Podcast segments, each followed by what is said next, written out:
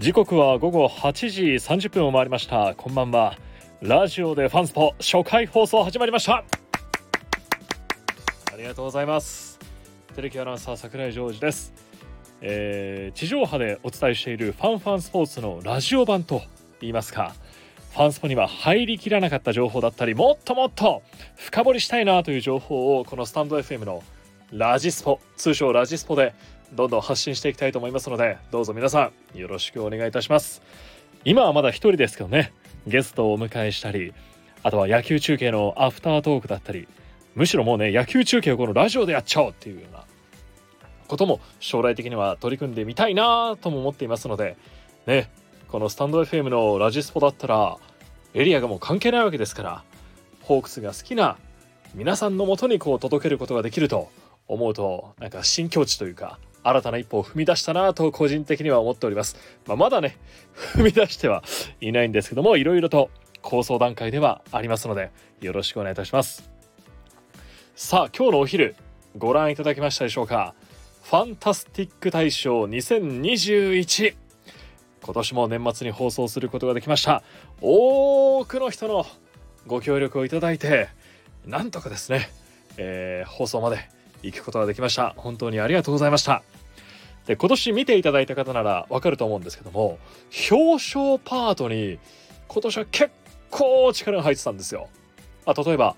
長谷川選手コーチと一緒にサウナにこう入ってね野球について語ったりと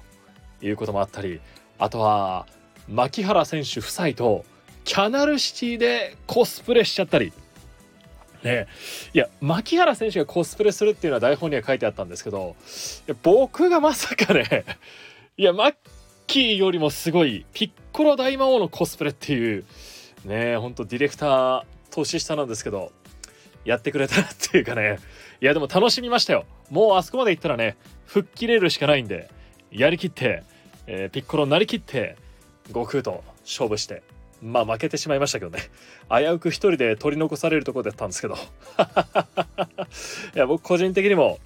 いやーいい思い出でしたね。ハロウィンにまたやってみようかな。今日ちょっと会社内歩いていたらあのピッコロのコスプレがあのちょっとね会社の端の方隅の方に置いてあったんで紙袋に入ってまたね引っ張り出したいなとも思ってます。でそしてグランプリに輝いたリチャード選手のふるさと沖縄での高旅、ねえ。本当に自然豊かなところでリチャード選手が育って愛されている理由だったりあとはこのパワーの源だったりというものをね、えーしっかりと取材して感じることもできました。あっという間に1時間が過ぎて2021年もああもう終わってしまうなという寂しさもあるんですけど2022年にどんなファンタスティックな場面出会えるか。そしてどんな表彰ができるのかなっていうのをね今から楽しみにしております。でただあのリチャード選手の高旅だったり長谷川選手の表彰だったりまだまだね出せてない面白い話だったり未公開シーンというものがいっぱいもうねもう一本番組ができるんじゃないかなっていうぐらい1時間番組ができるんじゃないかなっていうぐらいいっぱいあるんですよ。なのであの2022年の年始ちょっと小出しにしていこうかなとも思っております。プレゼントも含めてですね。はい。で特に高旅ではねあのリチャード選手って小さい頃から生き物を育てるのが好きだったんですよね。でセミとかハムスターとかあと何て言ってたかな。いろんなものをとりあえず昆虫だったりいろんなものを育てていたっていうね心優しき一面があって。じゃあそのリチャード選手が小さい頃虫取りしていた公園で何が取れるのかチャレンジみたいなね。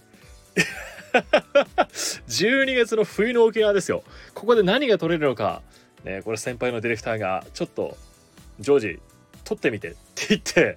虫取り網を買って現場に行ったんですよね。で実際やったんですよ。でそこ今日オンエア見た方わかると思いますがオールカットです。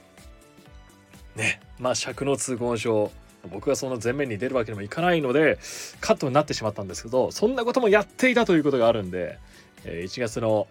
ホークスプラスだったり